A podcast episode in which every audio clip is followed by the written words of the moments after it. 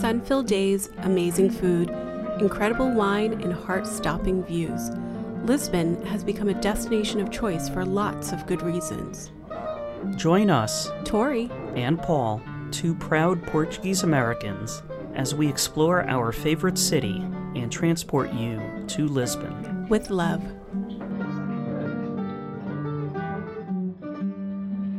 Bom dia, Paul. Bom dia, Tori. And bon dia to our listeners. Welcome back to To Lisbon with Love, a travel podcast about the beautiful city of Lisbon. So, our last episode was the first part in our two part series of drinking in Lisbon, which is delightful. Yes, it is. So, we did a deep dive into the wine areas in Lisbon, the types of wines that you'll find on a menu. Paul did a really fantastic job, I think, talking about the port wine trade and its history. And he also spoke passionately about one of his idols, the Marquês de Pombal. It's because he's the best. He's the best. I don't, you know, I knew that he was great. I don't think I realized how awesome he was. I did. But this episode, we're going to do even more drinking. Let's do it. Let's do it. So, in this episode, we're going to start by discussing some after dinner drinks that are common in Lisbon.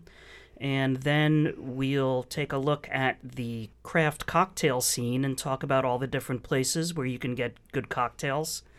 And we'll wrap up with an interview that I did with Zé Robertson of Cinco Lounge, which is one of the foremost cocktail bars in all of Portugal.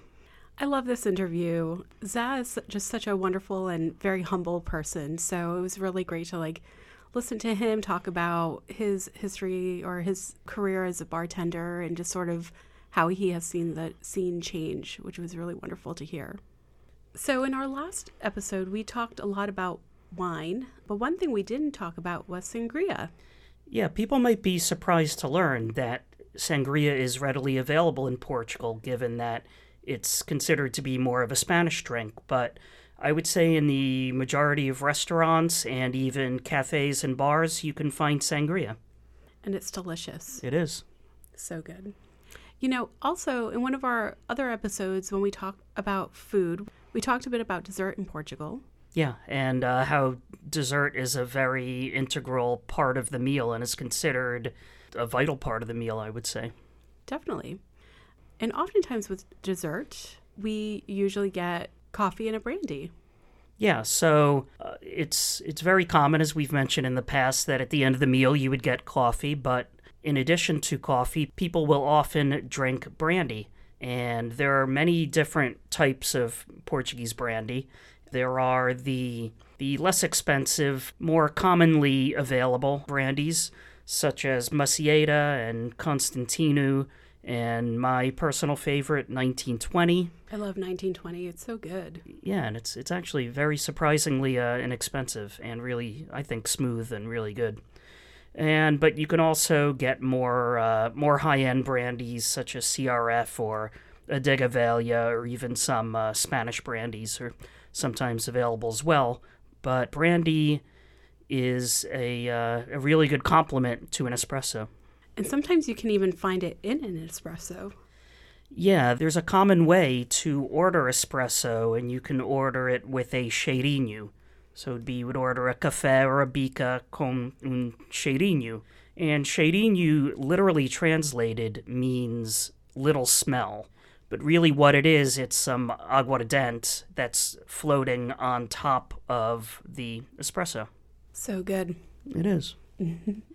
You know, we also didn't talk about ginja.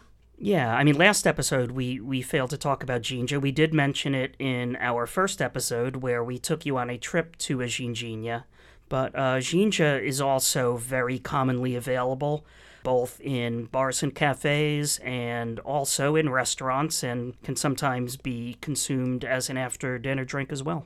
Yeah, and if this is your first time listening to us, or if you haven't heard our first episode, a ginja is basically a sour cherry liqueur, but it's not really sour. It's actually quite sweet. And so you can find them throughout Lisbon. There's these like little tiny shops, like walk-in closet size shops called ginginhas. and you can go in and get yourself a little cordial on the go. That's true.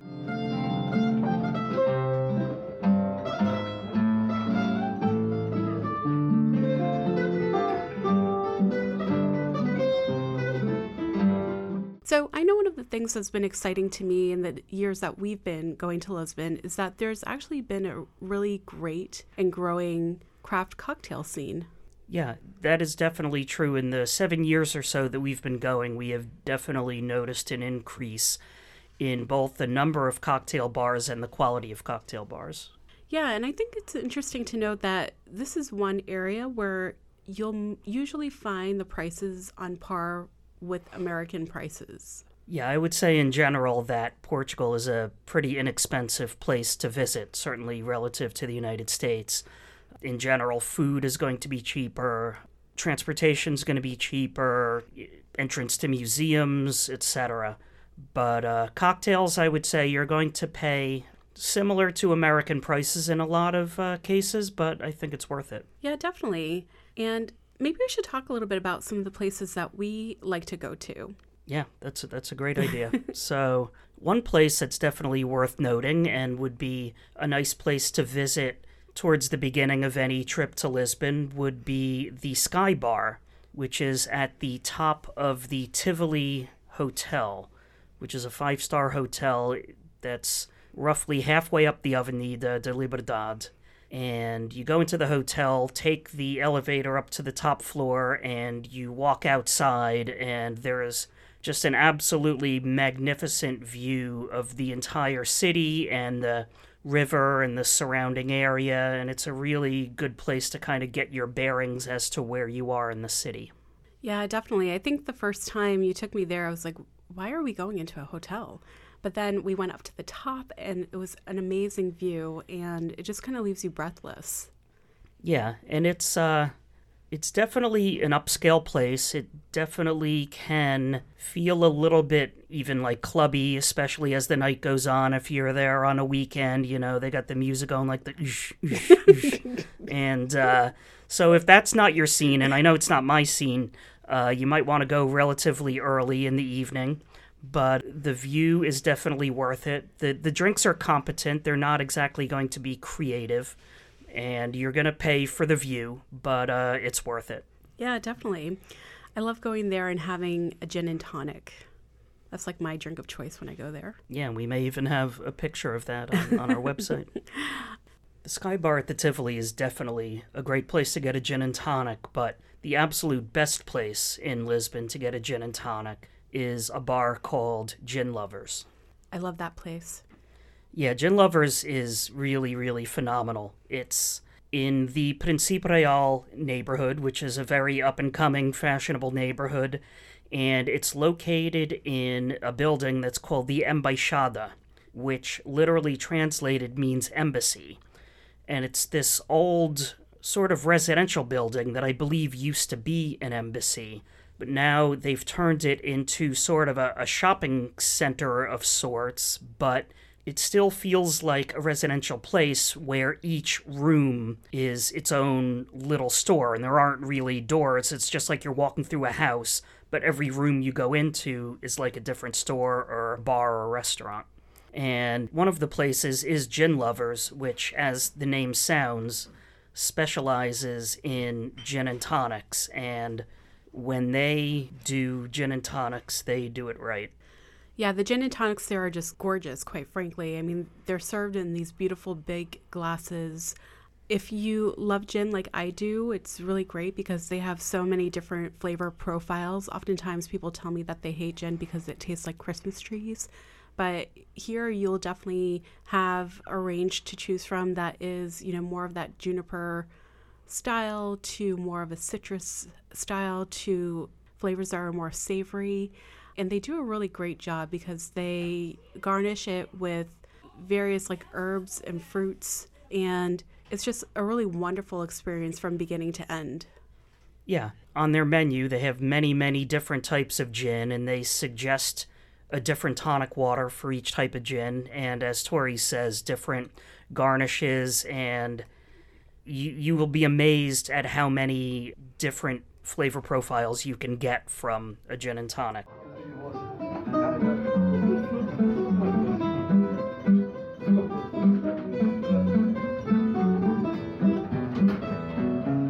If you're looking for more of that creative craft cocktail vibe, though, you're in luck because there are a number of places in Lisbon that you can go to. Yeah, and one of the most famous places is a cocktail bar called the Red Frog. Now, the Red Frog opened a few years ago and it's won many awards. Um, Drinks International, that does a famous list of the top 100 best cocktail bars in the world, listed it in its top 100 a few years ago, for example. It's frankly one of the most creative cocktail bars I've ever experienced. Would you compare it to the Aviary in Chicago? On some level, I would. Yeah, I, I would say in terms of the the extent of the creativity of the cocktails, I would say it is on par with the Aviary. Yeah, it's a more relaxed experience in the Aviary, I would say. Definitely more low key, but in terms of the quality of the drinks, I would say uh, definitely on par. Yeah, it's a very very welcoming place, and it's it's small, and the people there are really have always been very kind and very welcoming. Yeah, and it's uh, sort of a speakeasy vibe when you get there. There's no sign that says Red Frog, although there is a Red Frog sort of plastered on the wall of the outside of the place. And underneath the, the Red Frog, there's a button with a sign that says in English, press for cocktails. And when you press the button, eventually a voice will come on and they'll they'll open the door and bring you down into the bar. So it's it's a fun experience all the way around. Definitely. One of my favorite places is a very old school Art Deco bar called Foxtrot. And again, it's a pretty large place. I don't know how long it's been in Lisbon, but it's been there for decades, I would I think. I think so. It, it certainly seems that way when you go there. And it's got a very classic vibe to it. Although I think the last time we were there in, in June, it felt like they were, you know, kind of being more creative and just kind of expanding their, their horizons a bit more. Yeah, Foxtrot is located in Principe Real also, although way down the hill from where Gin Lovers is. But uh, I think as that neighborhood has sort of become younger and more vibrant. I feel like Foxtrot has upped their cocktail game and they're starting to be a lot more creative with with their cocktail menu, which is a great thing to see. Yeah, definitely.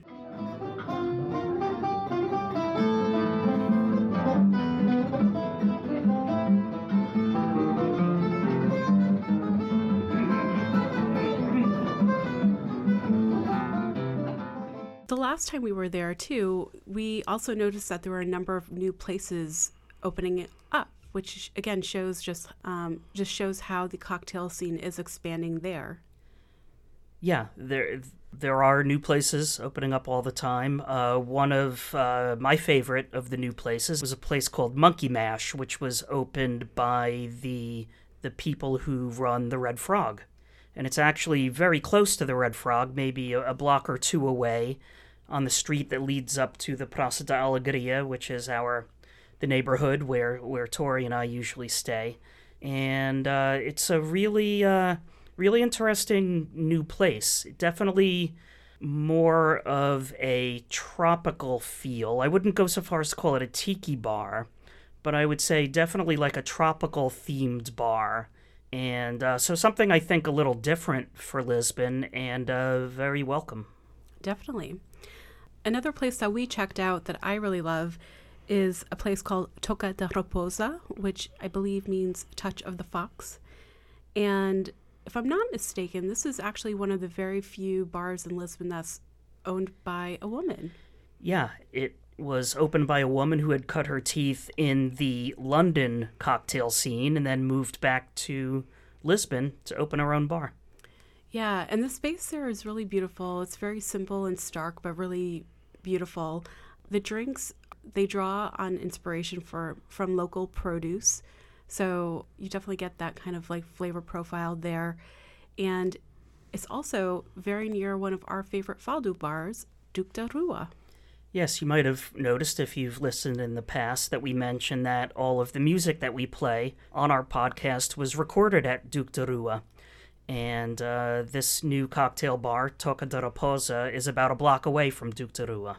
Yeah, so you can plan a whole evening out. Go get your drinks, go get some music, or vice versa. It's a fun time to be had. Yep, either way you do it, it's going to be good. So, you know, we've talked quite a bit about some of our favorite places, both old and new. Um, but we really can't continue on without talking about one of the most wonderful bars in Lisbon. Yeah, and Tori, of course, is referring to the venerable Cinco Lounge. Cinco Lounge was probably the first true modern craft cocktail bar in Lisbon. I believe it's been open for around 10 years now. And it is truly a treasure. Not only are their drinks amazing, they're really creative and they're also really fun. And in addition, not only are the drinks great, but the people who work there, from the owner down to all of the bartenders, are just phenomenal. Yeah, they definitely, you know, do such a great job, one of welcoming all of their guests there, but also making it a very interactive experience. Um, I think their drinks are interactive, but the bartenders there, you know, we're talking about Zed and Rui and Andre, they all really take the time to get to know you, get to know where you're coming from, and really just engaging with you to make your experience there very unique. Yeah, really, from the very first time we went there, we felt like we were at home, which is always a great feeling to have when you're traveling. And people who I've brought there who have gone there for the first time, you know, they're always made to feel at home. I brought my parents there and everyone in the staff treated them like royalty. My parents are not into like the whole craft cocktail scene, but they still had a great time. And even people who I've sent there and said, "Hey, you know, just just let them know that, you know, you're a friend of mine," have been treated just phenomenally and have nothing but great things to say about the whole experience. Well, I think we should hear from Zé. I think we should. As I mentioned earlier, I had the great pleasure and privilege of interviewing Zé Robertson, the original bartender at Cinco Lounge, and we discussed the cocktail scene in Lisbon, and uh, I hope you'll uh, enjoy the interview. Okay, it is uh, it is my great pleasure to be here in one of my favorite places in Lisbon, Cinco Lounge, one of the great cocktail bars of Lisbon, and I have the great honor and pleasure of speaking today with uh, Zé Robertson, one of the great cocktail bartenders in Lisbon. Hello, Zé. Hi, Paul. How are you? Very good. How are you? Good. Pleased to uh, see you again. Uh, you too. Af- every year after six years. Yes, yes. It's always it's always good to see you. Um, so, um, first, uh, tell me a little bit about yourself. Uh, where are you from? What what brought you to, to Lisbon? Mm, I'm- well. I'm, I was born here. Okay. Uh, that's what brought me to Lisbon. Okay. Uh, my mom brought me to Lisbon. Oh, there you go. Perfect. Uh-huh. Um, yeah, I'm born and bred in Lisbon. Um, I'm 33 years old. Mm-hmm. Uh, been a bartender for nearly 10 years now, Mm-hmm. and Cinco has been uh, my first and only home uh, in this trade. So, uh, what what brought you originally to Cinco? I wanted a summer job, and um, I'm happy that summer has been lasting for 10 years. Yeah. So, so when when you came here, were you already um, into different uh, cocktails, or did you more learn that here? No, not at all. I knew uh, I didn't do uh, knew anything uh, about uh, uh, cocktails or bartending or nothing close to that. I just came in to do uh, table service. I wanted to go on holiday. Had finished my college, and um, back in the day, mom and dad didn't want to pay for my holiday anymore because I finished college. So they told me to go and look for a job and Yep. pay for my holiday myself. Um, and uh, I just decided to do a one month uh, table service somewhere because my girlfriend at the time she was doing nice money uh, doing uh, waitering uh, in a in a restaurant, and I decided to do um, the same thing just to take my, my few months off um, on on uh, on holiday and then go and do marketing, which is what I graduated in. And uh, yeah, uh, suddenly I started enjoying. Uh, well, I didn't go on, on holiday, and I stayed for a year. I just went on holiday the, the next year, and uh, never picked up marketing again. That's great. That's great. So, and and now, um, I, f- I feel like you've really established yourself as one of the, the great uh, bartenders in Lisbon. I know I've seen your recipes in a gin book over at Gin Lovers, and you've been at different uh, cocktail competitions and whatnot. So, what, what has that all been like? Uh, it has been great. I've been very fortunate with that because, uh, um, um, first of all, coming to work in Cinco, Cinco was a one of a kind. Um, Especially when I first started working here 10 years ago, Mhm. was a, uh, a completely different kind of bar f- of uh, what we had in Lisbon. Mhm. And um, I've managed to pick up this uh, niche of market uh, in the very beginning. So um, uh, yeah, and, uh, with the, what I've learned here, uh, that was just new and so so much more advanced than what whatever uh, was around. Mhm. Um, I, wa- I just I guess I was just lucky enough to, to, to be one of the first. So. Uh, um, and Cinco was already well connected with the press, so um, people used to come here already to to to uh, photograph cocktails. And um, back in the day, um, uh, Dave actually started uh, Wons Won Cinco, uh, actually started putting me to um, uh, do the cocktails, a few pho- uh, photos for uh, the magazines Mhm. and it's it, it got on like that. The competition was something that uh, we were invited, mm, uh, and once again uh, we got in, and uh, it, it, uh, I was fortunate enough to, to, to pull it off. Uh, even though there's there's a lot of hard work behind it, Sure. um, you still need to to to to be lucky. But uh, it's all thanks to to to um working in a place that was the first one and the well not the first cocktail bar but the first of a new generation of cocktail Mhm. bars in Lisbon and it was the the only one for well 14 years uh, up to now for 10 years at Mhm. least it was the only bar uh, Right. in in the country that was approaching uh, the, the the customers with this sort of service and this sort of product hmm So, do you find that the, the type of people who come into Cinco has that changed at all over the years? Absolutely, yeah. Um, we used to, to live a little, and we still do. It's Mhm. the, the, our bread and butter are the locals. Mhm. Um, there's a with the but within the the growing of the, the, the tourism in, in Lisbon, especially, Mhm.